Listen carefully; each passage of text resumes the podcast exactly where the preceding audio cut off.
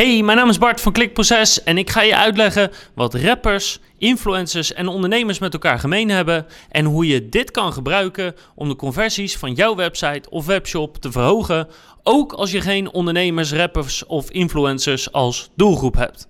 Dus als je een kant-en-klare techniek wil leren om direct aan de slag te gaan om jouw conversies te verhogen, dan is dit helemaal perfect voor jou. Welkom bij Klikproces met informatie over betere rankings, meer bezoekers en een hogere omzet. Elke werkdag praktisch advies voor meer organische groei via SEO, conversieoptimalisatie, YouTube en voice. Ondernemers en rappers en influencers zijn eigenlijk raar volk. En daar bedoel ik niet mee dat ze allemaal aardig zijn of onaardig of vreemd of zo. Maar daar bedoel ik mee dat ze één ding gemeen hebben wat ze eigenlijk heel apart maakt. En ik zal even uitleggen wat ik daarmee bedoel. Ze doen namelijk. Ondernemers, rappers en influencers doen namelijk iets waarvan statistisch gezien de kans eigenlijk relatief klein is dat het ook echt gaat lukken wat ze voor ogen hebben. Dus de kans dat ze slagen en hun doel bereiken is eigenlijk klein. Misschien wel zo klein dat je bij jezelf denkt: waarom zou iemand dat met gezond verstand in godsnaam gaan doen? Bijvoorbeeld als je een onderneming begint. Binnen een jaar stopt 30%. In het tweede jaar stopt 15% nog eens. In het derde jaar stopt ook nog eens 15%. Dus na drie jaar tijd is 60% van alle ondernemingen die gestart was, is gestopt. En in vijf jaar faalt 70% van alle ondernemingen die zijn gestart. De kans is dus veel groter dat het niet gaat lukken dan dat het wel gaat lukken. En bij rappers is dat natuurlijk een beetje hetzelfde. Nou, ik kon geen cijfers vinden van hoeveel rappers of wannabe rappers er zijn en hoeveel uiteindelijk succesvol worden. Maar ik ga er even vanuit dat er een aantal zijn die heel succesvol zijn. Hè, 10, 20, misschien 50 of 100. En dat er heel, heel, heel veel mensen zijn die succesvol proberen te worden als rapper. En datzelfde geldt dus ook voor influencers. Hoeveel mensen willen wel niet bekend worden als influencer? Op YouTube, op Instagram, via Twitch, via LinkedIn, noem het maar op. En hoeveel mensen daarvan, welk percentage ervan slaagt uiteindelijk? Een heel klein percentage. Om allerlei redenen waar we nu niet op ingaan. Maar het feit is dat heel veel mensen het willen. Heel veel mensen het ook op een of andere manier proberen. En maar een heel klein percentage wordt er succesvol mee. En zo zijn er nog veel meer bepaalde groepen waarvan je kan afvragen van waarom beginnen mensen daar aan? Denk bijvoorbeeld aan topsporters. Weet je, dat je voetballer wil worden.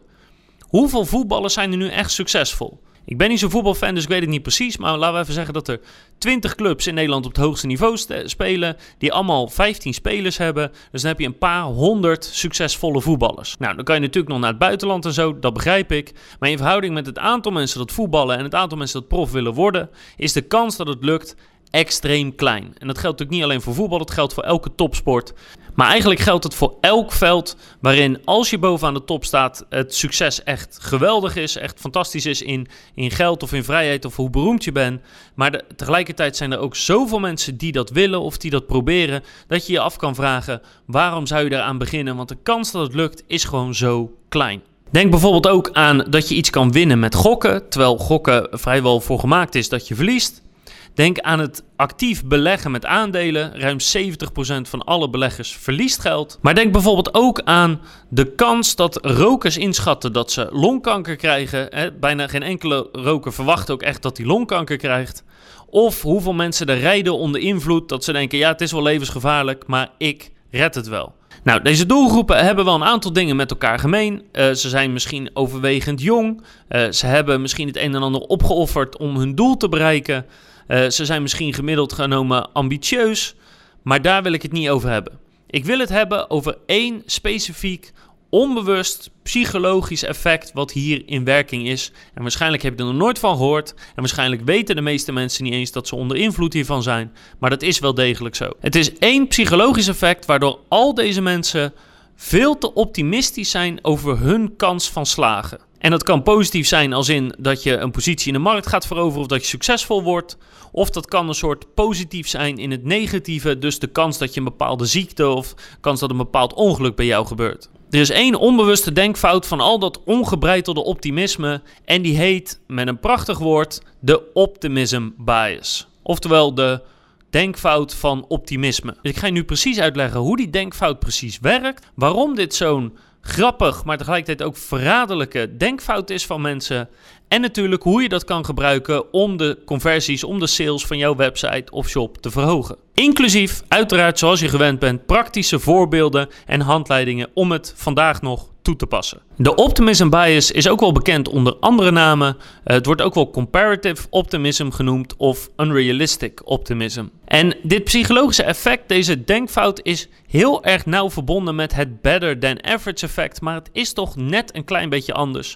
In heel veel gevallen zijn die twee effecten eigenlijk tegelijk aan het werk. En ik heb een andere video gemaakt over het better than average effect. Dus wat is de optimism bias? De optimism bias is een cognitieve denkfout die uitlegt dat een persoon gelooft, zonder daarvoor bewijs te hebben, dat de kans op een negatief effect voor diegene veel kleiner is en de kans op een positief effect veel groter is voor hemzelf dan voor gelijkgestemden. In het normaal Nederlands vertaald, iemand gelooft, dus er is geen enkel bewijs voor, dat de kans dat hem iets negatiefs overkomt, dus bijvoorbeeld het krijgen van longkanker door roken, dat die kans veel kleiner is, zonder daarvoor bewijs te hebben, of dat de kans dat iets positiefs gebeurt, bijvoorbeeld dat hij wel een beroemde rapper wordt, maar de rest niet, dat die kans voor hem veel groter is dan voor gelijkgestemden.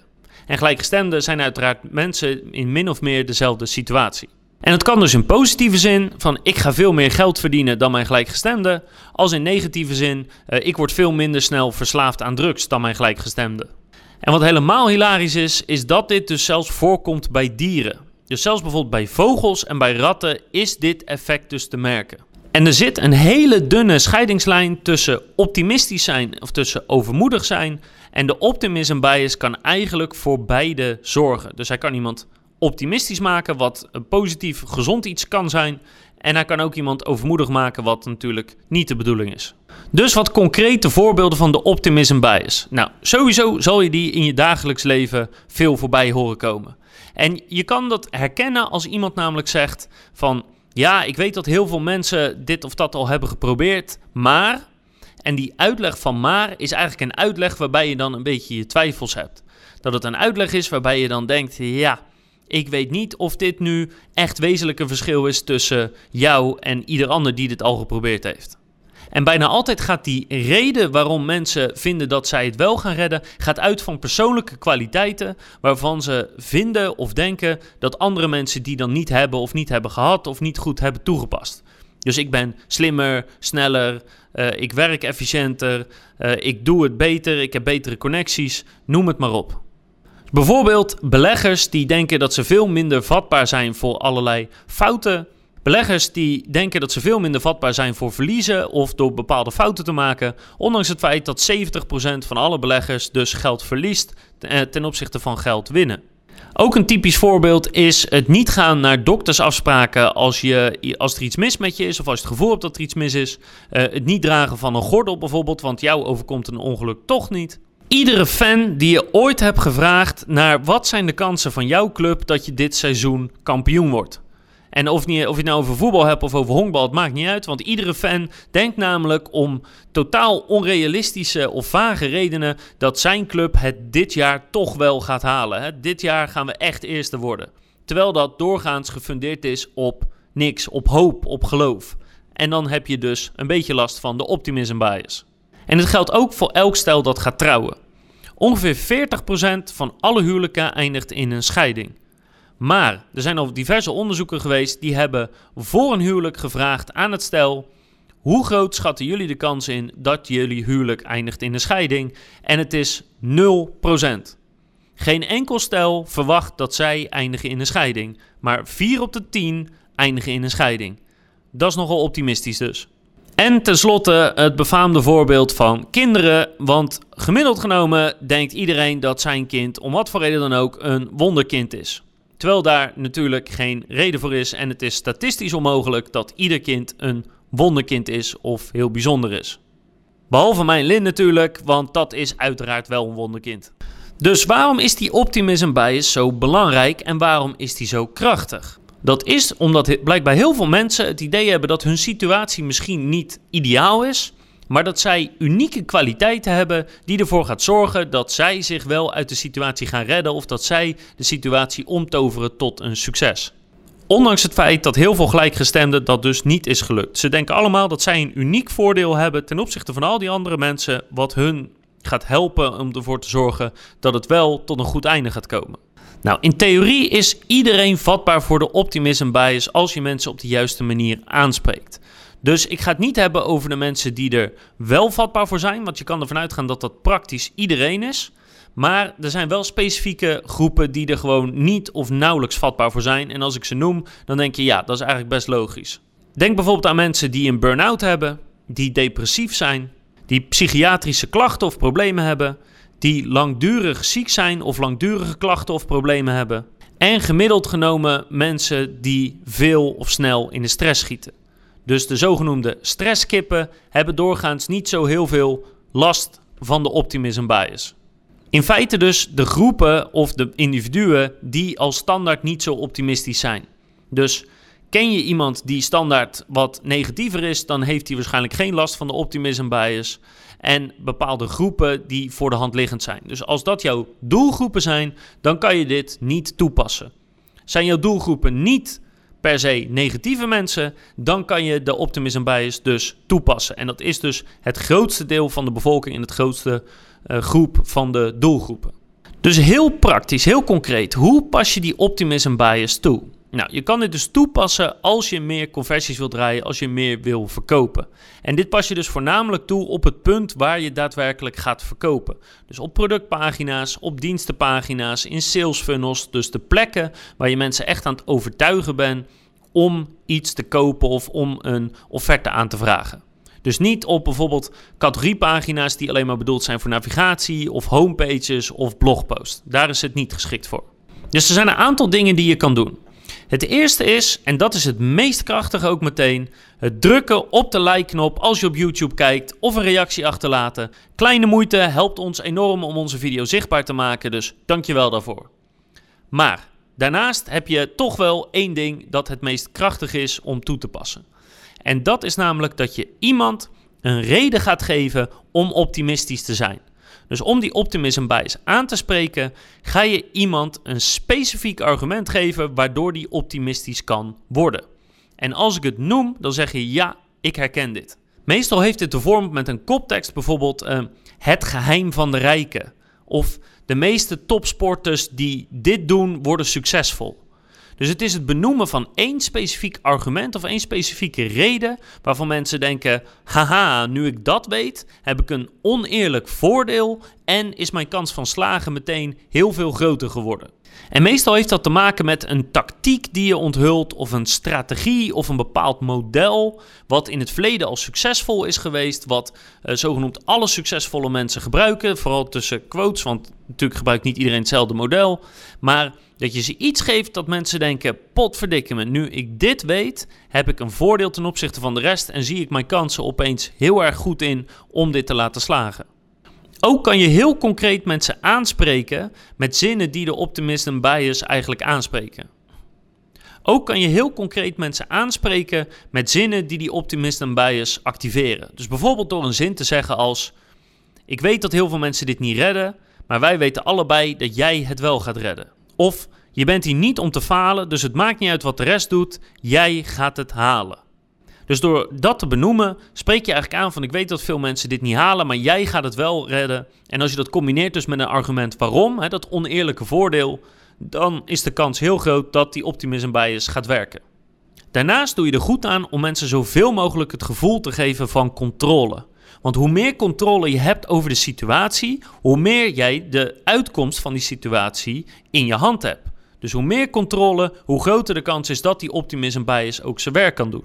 Daarbij is het ook slim om, als er een bepaald risico zit in wat jij verkoopt, om te zorgen dat in wat voor getal je dat ook uitdrukt, maar dat dat een heel laag getal is. Want wat er namelijk gebeurt is als het risico heel laag is, dus dat je bijvoorbeeld zegt 1 op miljoen, dan schatten de mensen eigenlijk automatisch die kans nog lager in als in, ja dat gaat mij niet overkomen. Weet je, 1, 1 op de miljoen, ja dat gaat mij echt niet gebeuren. Dat is ook een typisch voorbeeld van een andere denkfout, de base rate neglect. Dat is iets waar ik al een andere video over heb gemaakt. Maar even simpel gezegd, mensen zijn gewoon heel slecht in het inschatten van hun kansen. Dus als jij de kans op een bepaald risico heel laag maakt, dan in hun hoofd maken mensen dat risico dan eigenlijk niet bestaand. Ze zijn nogal optimistisch over het risico. Wat ook slim is, is om unieke eigenschappen te benoemen van de persoon die het leest of van de groep tot wie die persoon behoort. Om ze op basis daarvan dat voordeel te geven wat ze dan hebben ten opzichte van andere mensen of andere groepen. Dus je ziet dit bijvoorbeeld heel vaak bij ondernemers, dat ze dan benoemen dat ze zoveel uren in de week maken, waarbij elke ondernemer denkt, ja, ja, ik maak inderdaad heel veel uren. Nou, dat zal mijn voordeel dan wel zijn ten opzichte van andere mensen. Terwijl dat helemaal niks met elkaar te maken hoeft te hebben. Dus door je doelgroep goed te kennen en uniek te benoemen wat die groep zeg maar uniek maakt of kwaliteiten waarvan je bijna zeker weet dat zij die hebben en die te gebruiken als onderscheidend vermogen ten opzichte van andere groepen, ten opzichte van gelijkgestemden, dan gaan mensen dat in hun hoofd maken tot hey, dit is mijn oneerlijke voordeel ten opzichte van de rest. En dat helpt nog meer als je in je content een hele duidelijke wij tegen hun situatie maakt. En dat kan echt van alles zijn. Dat kan zijn wij als ondernemers tegen de overheid of tegen de mensen in loondienst. Het kan zijn marketeers tegen boekhouders en data-analysten. Het kan zijn de ene club tegen de andere club. Het kan zijn mannen tegen vrouwen. Het kan zijn uh, huismoeders tegen opzichte van werkende moeders. Het maakt niet uit, maar hoe meer je een wij tegen de rest of wij tegen verschillende groepen situatie maakt, hoe groter de kans is dat ze dat weer aangrijpen om te denken: hey, ik ben inderdaad anders dan de rest. Kom je weer terug op het oneerlijke voordeel en vanuit daar kan ik weer optimisme mezelf aanpraten, want ik ben anders dan de rest. En dat kan al zo simpel zijn als dat je een hele lange salespagina hebt en omdat je op driekwart van de pagina benoemt. Als je dit leest, heb je al meer gelezen dan 90% van iedereen die op deze pagina komt. Alleen door dat al te benoemen, heb je al gezegd dat ik eigenlijk anders ben dan de rest. Want 90% van de mensen komt niet zo ver. hey, dat doe ik goed. hey, ik ben uniek. Ik ga het wel redden. Dus zo simpel kan het zijn. Geef daarom mensen ook een duidelijke reden om zich af te zetten tegen normale kansen. Als je van beleggers weet dat 70% van de normale beleggers geld verliest en toch blijven mensen het doen, dan doen ze dat omdat zij een reden hebben of een gevoel hebben dat zij niet onder die normale kansen vallen. En waarom dat gebeurt, is omdat degene die het leest of degene die het ziet, die heeft alle informatie en context van zichzelf. die weet precies wat hij is, wat hij in zijn leven gedaan heeft en alles erop en eraan. Maar van andere mensen of andere groepen weet die persoon dat uiteraard niet.